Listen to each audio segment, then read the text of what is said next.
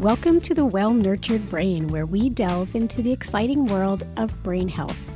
Every episode, we bring the latest research and expert insights on mental and neurological health and offer practical tips and strategies on how to nurture your brain and optimize its function. From mental wellness to neurological health, we'll cover it all so you can become skilled in the care and feeding of the most important organ in your body, the one that makes you you, your brain.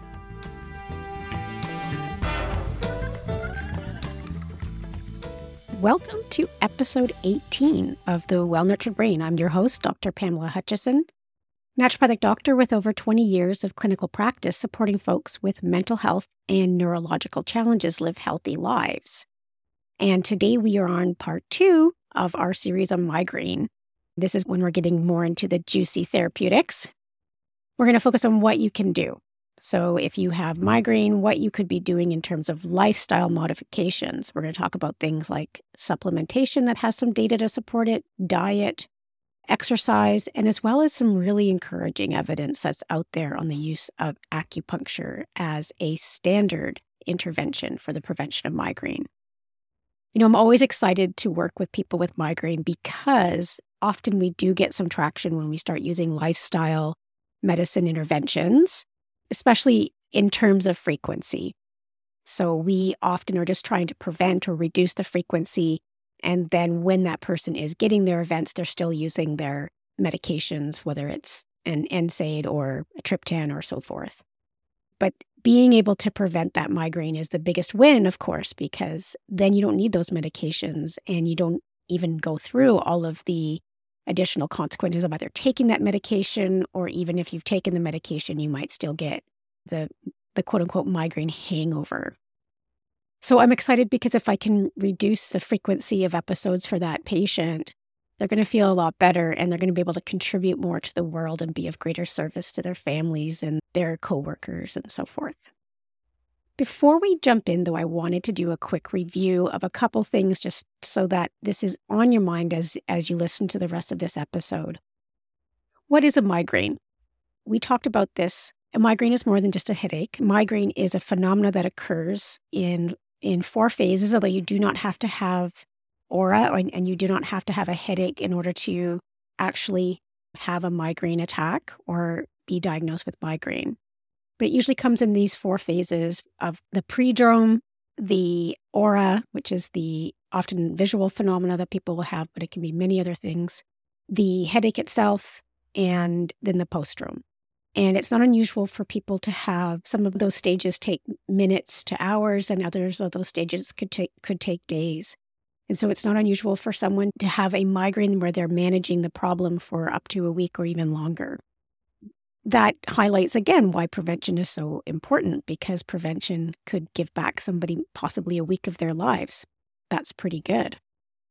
And then I also wanted to remind people that there are multiple pathophysiological changes that we are trying to amend when we provide therapeutics, whether it's in the moment treating the pain or whether it's preventing the phenomena altogether. This isn't just one problem, it is a collusion of factors things like cortical spreading depression, the activation of the trigeminal vascular system and the release of neuropeptides that cause neural inflammation, as well as sensitization, central sensitization, and increased pain interpretation by the brain. So, this is a multifactorial or multi pronged challenge to address. And it's not a simple intervention, which is why there's not a simple response that we have that works for every person with migraine if you want to take this on as a project and try to see if you can reduce your frequency, one of the most important things before you do any intervention would be to track. Because you really want to know what is the frequency and duration of my migraine attacks in order to understand if the intervention you do is actually making a difference in, in the frequency of that event. There's apps out there, there's ways that you can track. It is also really reasonable to just keep this to a calendar and that you track the start and end of a migraine attack so that you get a sense of the frequency. And then later you can simply track that against interventions. So maybe you decide to change your diet, you then track what is happening after you've changed your diet and do that for a few months to see if you're getting reduction in the frequency of your migraine. That's really rewarding for folks to do. And I think even in saying all of this, I think that the best way to do this is to have a professional walking with you because they can help you with so many things, including troubleshooting all of the things that can happen with diet or exercise or supplementation, but also that they help with accountability.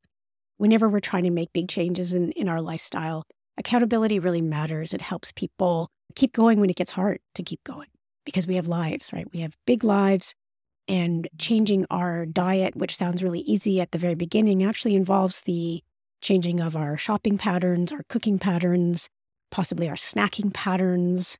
And all of that is not as easy as it sounds when you first say, let's just change your diet. Let's let's get rid of sugar, for instance. It's harder. So, natural interventions, possibly some of the reasons why they're helpful in migraine is that they might be helping us tackle a few different things. I talk about with people with Alzheimer's dementia people with Parkinson's that this, there's a metabolic aspect to those diseases. And some of the most potential ways to change your metabolism is to exercise and eat differently. And we know in migraine that there's some challenges with the production of ATP in people's brains. That's a metabolic challenge. And again, we're seeing that exercise and diet probably making a difference in people with migraine and the frequency of their attacks. So let's start with diet. It's a reasonable place to start. I would say that this is where where we probably have some of the weakest data to support things and in many ways disappointing. However, there is some, I think, hopeful and elevating information that has come out of the research looking at migraine and diet.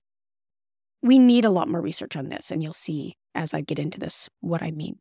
So, with diet and migraine, a couple phenomena kept coming up when I was looking at various review studies and meta analysis. So, one of the things is that people who eat a healthier diet just seem to have lower headache burden.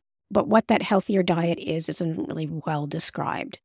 I think we could probably presume that it's lower in uh, saturated fats, it's probably higher in fiber, it's probably lower in simple carbohydrates and sugars, it's probably lower in ultra processed foods. There is no correlation that, that's been found, and they've been look, looked at this a few times now, between gluten free eating and reduction of migraine frequency. And I think that there was a time where that was getting lauded as, an, as a reasonable and possibly therapeutic intervention, but they actually haven't found that getting rid of gluten actually makes a difference for migraine frequency, with one notable exception, which is that if you have celiac disease, it does. Works great if you have celiac disease. And a little caution here is that people with migraine are at a slightly higher risk of celiac disease. So, if there's any hints in terms of digestive health that there might be something going on there, certainly would be reasonable to at least get that checked out. Another thing that came up was that the use of an elimination diet does not appear to be beneficial for reducing migraine frequency. Is a little different than saying that there, there's no foods that trigger migraine. I don't think that we can say that with confidence. There are people out there who are getting triggered. But what they're really saying is that putting everyone on elimination diet is not a evidence-based approach to trying to reduce frequency.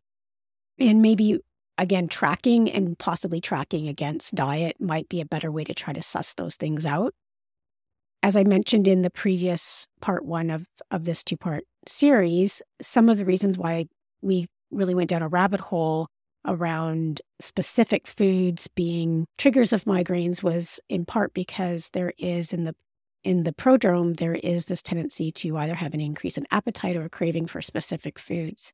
And so that person might be eating chocolate in advance of their uh, migraine headache phase but the chocolate itself isn't triggering it. It's actually the part of the whole migraine attack is actually a craving for chocolate. That's a common one. There's some specific diets that have been researched, like the ketogenic diet, the low glycemic index diet, and the DASH diet, that do have some modest evidence to support them in the prevention of migraine.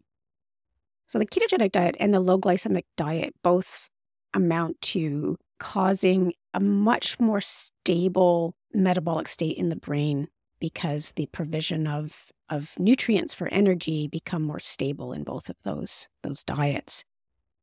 And there's some thinking out there that another problem for folks with migraine is essentially that there is some issues with brain glucose metabolism going on for some people with migraine. in in essence, they may have some difficulty with managing fluctuating blood sugar. They may have problems with insulin sensitivity in their brain. And so doing dietary interventions that provide either more stable blood sugar levels and avoid spikes that would further an insulin resistance pattern that might be happening in that person's brain, or providing them with ketones, which is an alternative fuel for brain cells. So that's the ketogenic diet, that those two things might create more stability for the energy production side of things in the brain.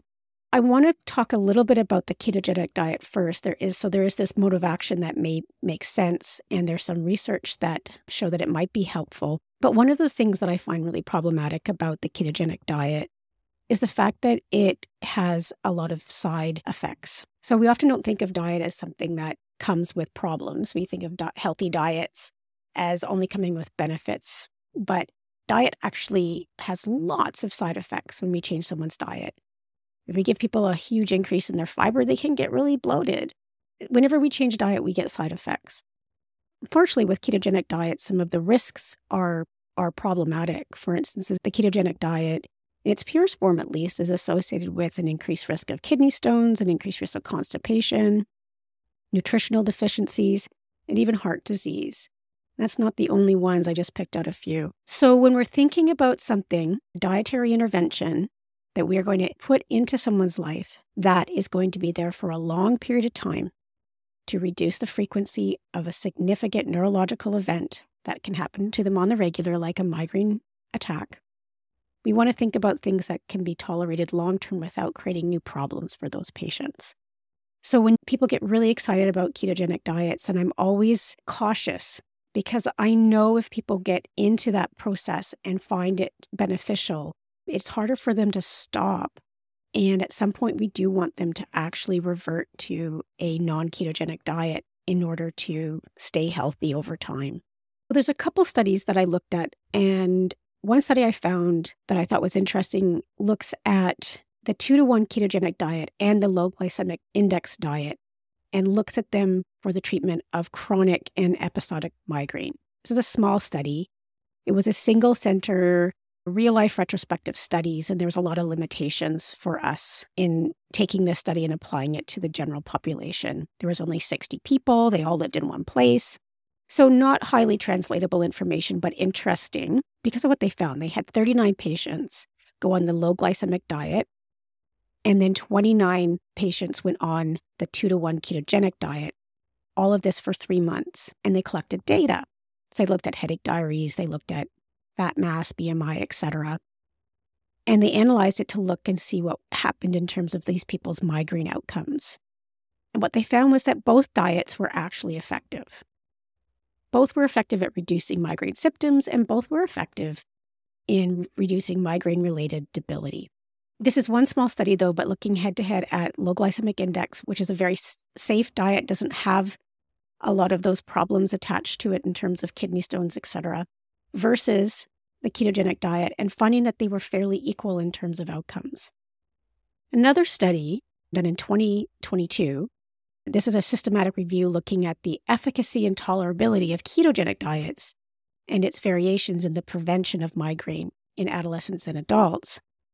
They found that after looking at 10 studies in their systematic review, they found that the ketogenic diet did reduce the number and severity of migraine attacks in their patients, in these patients, but that the evidence was actually of fairly low quality and fairly low effectiveness. So the number of reduced migraine days was pretty ho hum.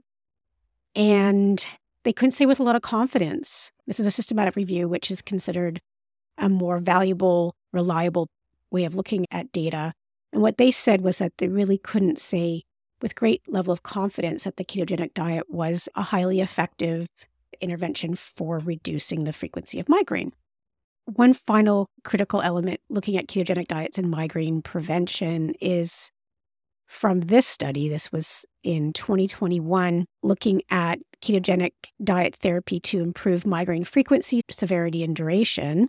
This was a 12 week randomized controlled crossover trial Mm-hmm. and they were looking at two dietary interventions. One was just a healthy diet, and the other was a ketogenic diet.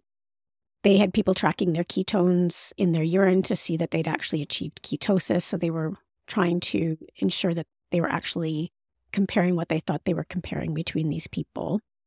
And they ran into some problems. They had 26 people, which is a pretty small study to start with, but only 16 of them actually completed all the sessions, and only 11 of them actually completed the checklists. And one of the interesting things about this is that all 11 of those participants that completed the checklists reported that they had a side effect of fatigue. That's a pretty important side effect. And I know that people who are really excited about ketogenic eating will say that their energy is so much better.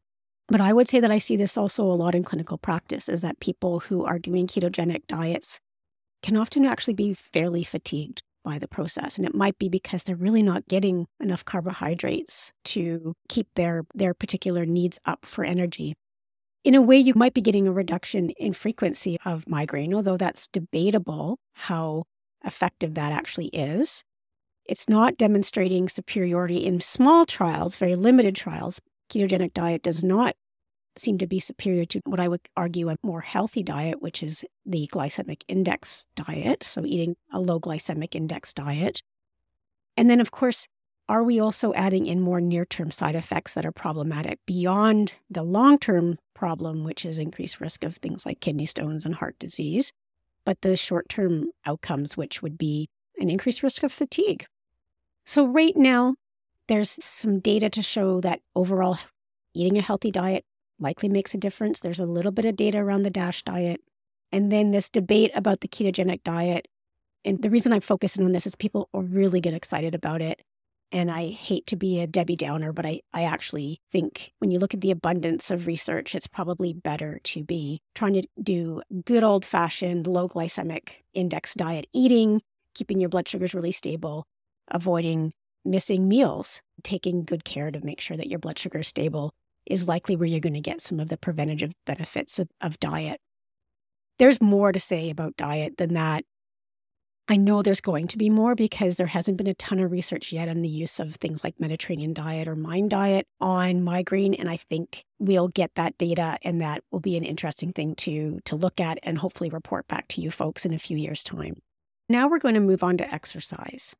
I think if, if anyone who listens to this podcast has probably figured out by now that exercise is really good for brains and it's really good for nervous systems. And, you know, if you're paying attention at all in this world, you know that it's good for your heart, it's good for your lungs, it's good for a lot of things, but it's really good for the brain. And people with migraine often associate at least intense exercise with a potential trigger for them. It's unfortunate that that can be the case because I think it can discourage them from exercising at all thinking that any exercise is going to trigger a migraine. While that's understandable, the evidence is that doing regular aerobic exercise, at least, is actually of benefit and could create a mild reduction in the frequency of your migraines, but also, and maybe more importantly, improve your quality of life and reduce the risk of depression in people with migraine. I'll start with a meta analysis that was done in Spain. It was published in the Scandinavian Journal, Journal of Medical Science and Sports in 2020. And they did a systemic review and meta analysis of randomized controlled trials looking for a difference in the intensity of pain and the frequency of migraine and the duration of migraine in people who perform aerobic exercise. These folks looked at a total, in the end, a total of 10 articles that were published between 1950 and 2019. So that's a pretty broad range. And there was a lot of variability in the studies. And so when they ended up with a final number of patients to look at for the meta analysis, it was only 508 patients. The evidence, as I mentioned before, was somewhat low quality, but they did find a couple things interesting. First, they found that increased aerobic exercise seemed to be correlated with decrease in pain intensity, people reporting with their migraine experiences.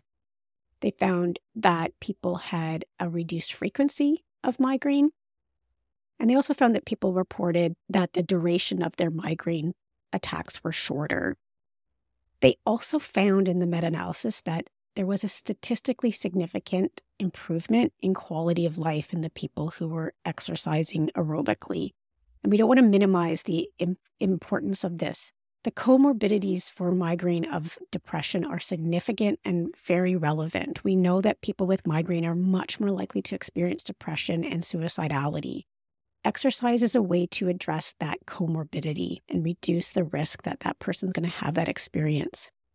So we want to pay attention to something like that. So in studies where we where we're looking for a reduction in one thing, let let's say one parameter, which is the frequency of something, sometimes we can forget that there's more than that that might be of benefit. And in this case, exercise has so many additional benefits, but this particular one of mood improvement and improvement in quality of life is really notable for, for folks with migraine because they often are people who are experiencing really significant reductions in their quality of life and problems with depression. Another study I looked at was one that was published in 2019. It is a systematic review of the literature and a meta analysis looking at the effect of aerobic exercise on the number of migraine days, duration, and intensity. So, the same things that were looked at in that other study we just talked about. I would say that the main finding that they had there was that quality of evidence is not great. Same, same issue as seen before. Although they didn't find any improvements in pain intensity or duration of attacks, of migraine attacks, they did find a, a, a definite reduction in the frequency. It was about a half a day reduction in monthly frequency. So I mention this because it gives you a sense of the effect size. That doesn't seem very big. But again, if you're adding in that it's also making someone feel better in multiple other ways, still probably is a reasonable therapeutic to bring in. And if we're reducing, let's say you have two migraines a month and we get it down to one and a half, that means instead of four migraines over two months, you're having three. If that's a week that we're saving you every two months, that still is probably worth it. Plus, you're getting all the other benefits. They found in some of this research, they they also found, and I think these are interesting factoids showing up, is that higher intensity training might create a bit more benefit, meaning that people who are aerobically exercising at a slightly higher intensity may be actually experiencing more of the benefits from aerobic exercise. There is one study out there comparing topiramate, which is a pharmacological intervention that is used to prevent migraine, comparing that against aerobic exercise. And essentially, aerobic exercise was not inferior, meaning that the use of topiramate or the use of exercise both had similar benefits to patients. The big difference in those in that study between the groups was that people on topiramate had a lot of side effects, whereas people with exercise had minimal. I think there's pretty clear evidence that there's a, good rationale to adding in aerobic exercise as a way to amend the experience of migraine in your life. Mm-hmm. And I know that there's people out there thinking right now, but every time I exercise, I get a migraine. I can't do that. For those folks, it's probably good to consult with someone who could help do a gradual, very slow, graded approach to increasing your load. You may be able to tolerate that. They may be able to help you with looking at heart rate and monitoring your heart rate when you exercise and just gradually increasing for time to build your tolerance up. There are ways to possibly get that into your plan. And there are physiotherapists and kinesiologists that out there that are happy to help with that and give you great support at the same time. Now we're going to talk about supplementation. So, nutritional supplementation is something I don't talk about a lot on the podcast. I think it's a little fraught because the research in nutritional supplementation is often small studies, high risk of bias. So, supplementation is something I don't talk about very much yet, at least on the Well Nurtured Brain. And in part, that's because I find that there's a lot of challenges in reporting supplementation research. Sometimes the research is is very small. The studies can be using a wide variety of doses, which makes it really hard to interpret what's the best approach to to use supplementation. I also find that sometimes this is an area where there's a lot of conjecture and one of the things I've found in my practice is that supplementation can be very helpful. But when we look at things that have great benefit to people with mental health and neurological conditions, there's some there's some star players that seem to show up over and over again and are probably very useful therapeutics. And there's some specific interventions that sometimes are really helpful in specific situations. but that people will be taking enormous amounts of supplementations and hope that something in the shotgun approach is actually helping. And I don't want to contribute to that. I don't want people to start piling on more and more supplements in order to try to address whatever health problem they have, because I think we need to be strategic with supplements and really look at the studies and do what I would call therapeutic trials quite often to see whether or not this is actually working for you, if that is an appropriate way to approach the intervention. In the case of supplementation for people with migraine, that is appropriate. So, people with migraine can certainly be doing what I would call treatment trials to see, especially if they're tracking the frequency of their attacks or the frequency, duration, and intensity of, of their attacks. People with migraine can certainly be doing a study on themselves, in a sense, ideally with guidance from a professional, to see if they are actually a candidate that responds to certain interventions. And in migraine, there are a few stars that I'm going to just briefly cover here. The first one that I think gets a lot of attention is magnesium. Magnesium is probably partially of great interest because it used to fit into a past theory of what was happening with migraine. So, migraines, we thought before there was, in part because of the throbbing nature, it was thought that pain was coming from blood vessels in the brain that were that were contracting and spasming. That's absolutely not what's going on. But magnesium is a therapeutic that does cause relaxation of the vasculature. And so it was thought to be an intervention that would be helpful. And in addition, the use of magnesium sulfate as an intravenous treatment to try to interrupt a migraine attack is used in hospitals. All of that amounted to magnesium is a great thing for migraines, and we should just throw a lot of magnesium at folks who are experiencing it in preparing for this, I thought it'd be wise to take a look and see what's been happening out there in the research world for migraines. And so I looked at a few bits of, of research and data. I looked at this 2018 systematic review uh, published in the journal Headache. They did find that there was a significant reduction found in one trial where people were taking magnesium to reduce the number of attacks compared to placebo. This was a placebo controlled trial, and it showed that there was a significant reduction in the number of migraine attacks per month in people taking what ended up being a fairly high load of magnesium. It's about 600 milligrams. Was, this was a statistically significant reduction, and they concluded that there was some evidence to support the use of, of magnesium. I would caution one thing to folks listening to this, which is that a dose of 600 milligrams of magnesium is not a tiny dose. And I think anyone out there who's considering this really should actually talk to a professional for a few reasons. One is that it could certainly create some side effects that are problematic, like diarrhea. But in addition, we would want to know whether or not this is a safe intervention for you. A supplementation like magnesium may sound really benign, but actually can be very problematic for a subset of patients people with kidney problems, people with cardiovascular or heart conditions we need to be really cautious with magnesium. So while there's a lot of folks out there that are taking it and probably taking it ad lib and maybe using that with efficacy for their migraine attacks, please be advised, of course, that it's not safe for everyone. Another supplement, and this is a supplement that gets a lot of attention in the migraine world as well, is riboflavin, which is also known as B2. And there's been a bit of research looking at this as a, a helpful supplement for preventing migraine. And it, compared to magnesium, is safer. It's also very dramatic if you take it because it makes your pee mango colored yellow. Very, very yellow. Riboflavin has been used quite a bit for the prevention of migraines, and there was a systemic review published in 2017 looking at the use of riboflavin for the prevention of migraine. And this was a high dose, 400 milligrams is what's typically used. That's a lot of riboflavin.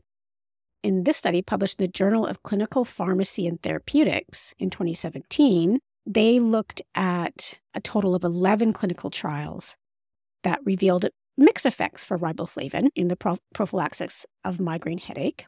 So, what I mean by that is that they, again, were finding mixed effects, but also uh, heterogeneity in the studies, meaning that the studies were quite variable in how they were approaching researching this problem. And so there wasn't a lot of consistency between the trials. But they had five clinical trials that showed consistent positive therapeutic effect in adults. And then they also looked at pediatric and adolescent patients, and they had four trials that showed some, some benefits there as well. The risk with riboflavin intervention is fairly low, but people can be allergic to any B vitamin. So we need to always be careful and cautious about that. And what's interesting is that in my career, what I've noticed is that the use of magnesium, riboflavin, and the next supplement I'm going to talk about is a really common threesome to be prescribed by uh, pediatric neurologists and neurologists in general as a first attempt to try to reduce the frequency of someone's migraines. And it's because of these trials, and it's because of trials using them together as well, which I'm not going to talk about today. So, what is that final element of the migraine cocktail? This is the one that has the most research and to support its use, and that's coenzyme Q10. Coenzyme Q10 is a enzyme that is critical in the production of ATP in the mitochondria of our cells, the powerhouses of our cells. One of the things that we can say about the brain is that the brain has a very high need for ATP. Your brain is a very small part of your body in terms of, of its volume and its mass but it requires 30% of your energy. And that energy comes in the form of ATP, and it is created from things like glucose and ketones, as mentioned earlier. And things that supplements that, like coenzyme Q10, that improve the production of ATP, do have outsized benefits in the brain and other highly metabolic tissues, like the heart, for instance. So, coenzyme Q10 has been looked at quite a bit because it is known to have a, a, mode of action that makes sense, but also there seems to be some reasonable data to support now that it probably does help with reducing the frequency of migraines. There was a meta analysis that was reported in 2020 in the journal um, Nutritional Neuroscience. This was a systematic review and meta analysis of randomized controlled trials using coenzyme Q10 for the prevention of migraine. And they found four randomized controlled trials, which had about 221 people in total, looking at coenzyme Q10 for the reduction of frequency of migraine attacks. And they found that on average, CoQ10 reduced migraine frequency by about 1.87 events per month, just under two events per month. So, again, if you're doing migraine math out there, that could be even up to two weeks of reduced debility and time in managing a migraine. If you are preventing it, you don't have to manage it. So I always think CoQ10 is maybe the, the one that has the most clinical efficacy, but we often see it being used alongside magnesium and riboflavin.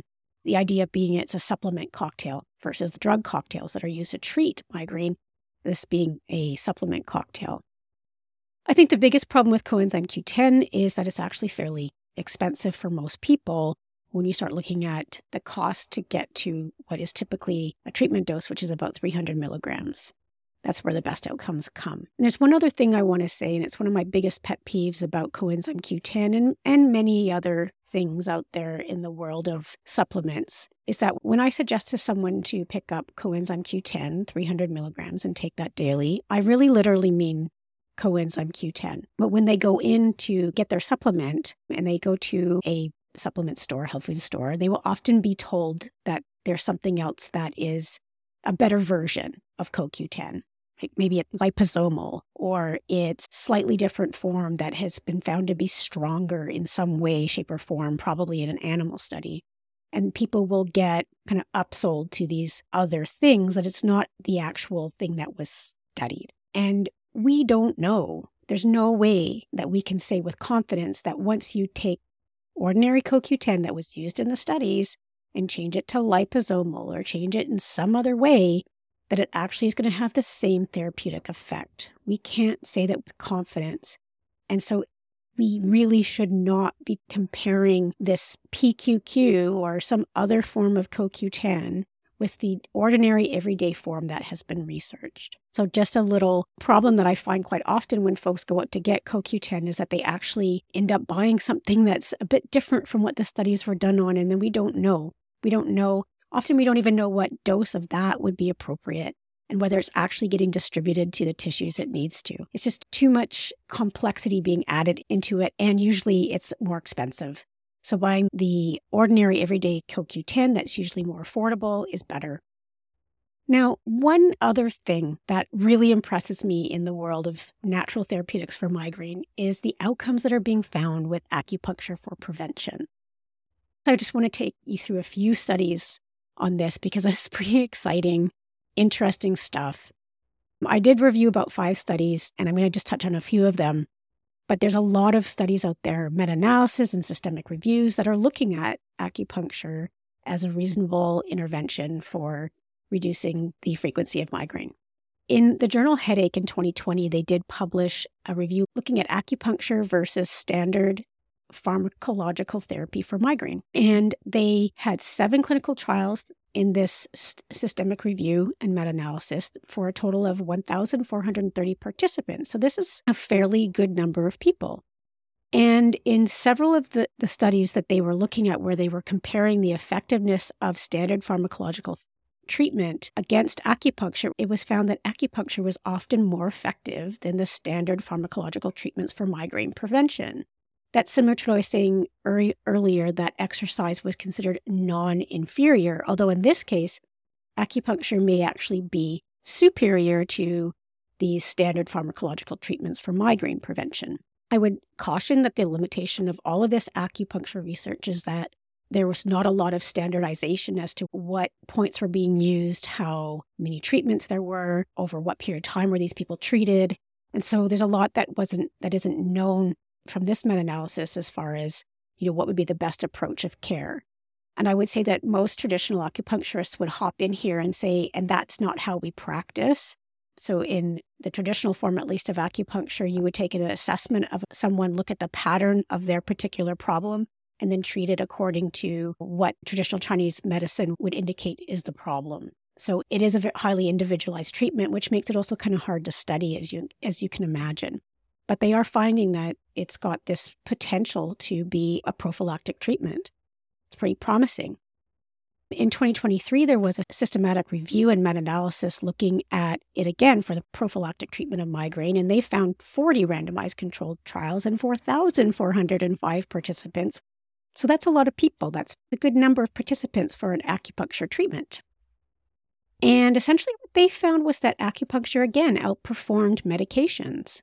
They found similar outcomes to that previous study I was mentioning, that again, it might perform better or appears to perform better than the prophylactic medication it was being compared against.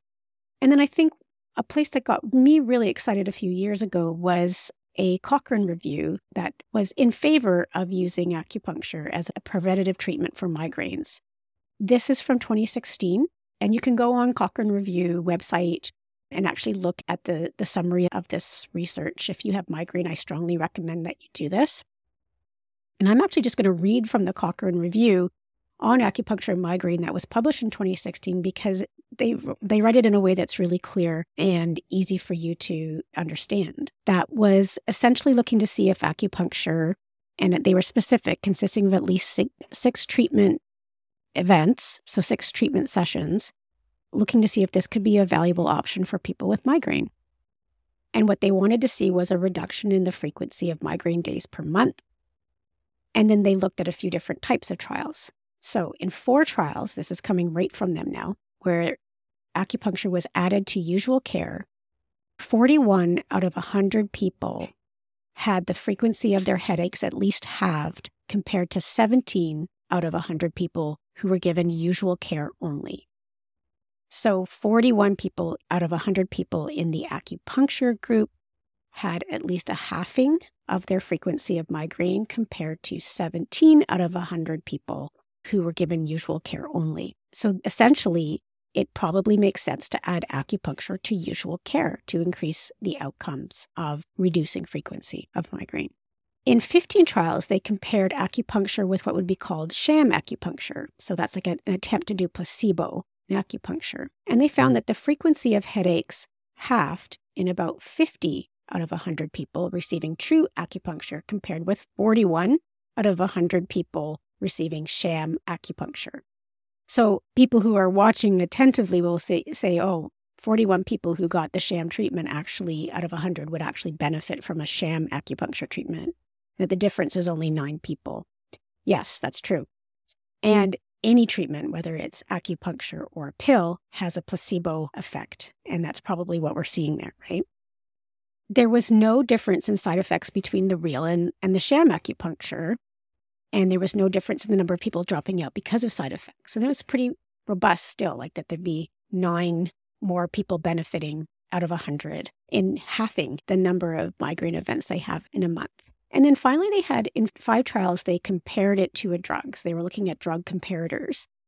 And acupuncture versus a medication that was known to reduce the frequency of migraine attacks, compared head to head over three months, they found that the headache frequency was halved in about 57 out of 100 people receiving acupuncture compared to 46 out of 100 who were getting the drug. Six months out, the results get a bit closer together. So at six months, the frequency of migraine headache was about half in 59 out of 100 people who had received the acupuncture treatment versus 54 in the medication treatment. But one of the big differences is the reported side effects. So people receiving the medication were much more likely to have challenges with the medication side effects and more likely to drop out of the trial because of side effects versus acupuncture. This is good, pretty good reporting. It, it's done by the Cochrane Group, and they are known for the rigorous nature of their reviews and the high standards that they place on people that do their reviews for them. And so they come out with a suggestion that acupuncture be used as a preventative treatment for migraine because of these findings. And that's really exciting. So we know that there is lots that we can't explain in this world, and we can't really explain yet why acupuncture would make this big of a difference for people with migraine. But the evidence is actually pretty clear we are likely to benefit if we have migraine from a treatment course of acupuncture. And thank you, Cochrane, for telling us it's six sessions. But again, we don't know the specifics of that treatment. And and I would say you're going to have to at this point just go and see a really reputable acupuncturist and they will provide you with the treatment as indicated based on their years of training. I think that's that's an exciting piece of information for folks with migraine. I hope you're as excited about it as I am. I often refer now to acupuncture after all of these studies. So, in summary, overall, we have mild quality or mild level of uh, evidence to support at least a healthy diet and a healthy low glycemic diet for people with chronic migraine for reducing their migraine frequency. We have moderate evidence to support 150 minutes of moderate to vigorous aerobic activity for people who are experiencing chronic migraine and that there's a side benefit in that it that helps treat other comorbidities like reduced quality of life. It improves quality of life and also improves symptoms related to depression. We have that variety of supplements with moderate to strong evidence to support their use. And mentioned that this is now something that we see often in practice being suggested because of the low risk attached to supplementation being suggested by neurologists. Again, I suggest that anyone listening to this first get a, a check in with a trusted healthcare advisor before they jump into that. And then finally, this really exciting information about acupuncture and migraine. I hope this provided you with some hope. We're not talking, of course, about how to manage that pain in that moment when you're in an awful migrainous headache. But what we're talking about is preventing the frequency that you have to go through that. And that's where we can shine. And this is where lifestyle medicine and alternative medicine probably really shines in general, is that we're usually much better on prevention of things and the addressing of chronic health concerns versus treating acute things. And so, with that, I want to thank you again for tuning in again to the Well Nurtured Brain. I'm really, really happy to have completed this episode. It's actually been quite a bit of work for me, and I'm super excited to finally be getting it out there. If you have any questions or you want to suggest anything to us in terms of a topic, please reach out to us at thewellnurturedbrain at gmail.com. That's thewellnurturedbrain at gmail.com. We have another episode coming up in two weeks' time. So until then, please be kind to your mind.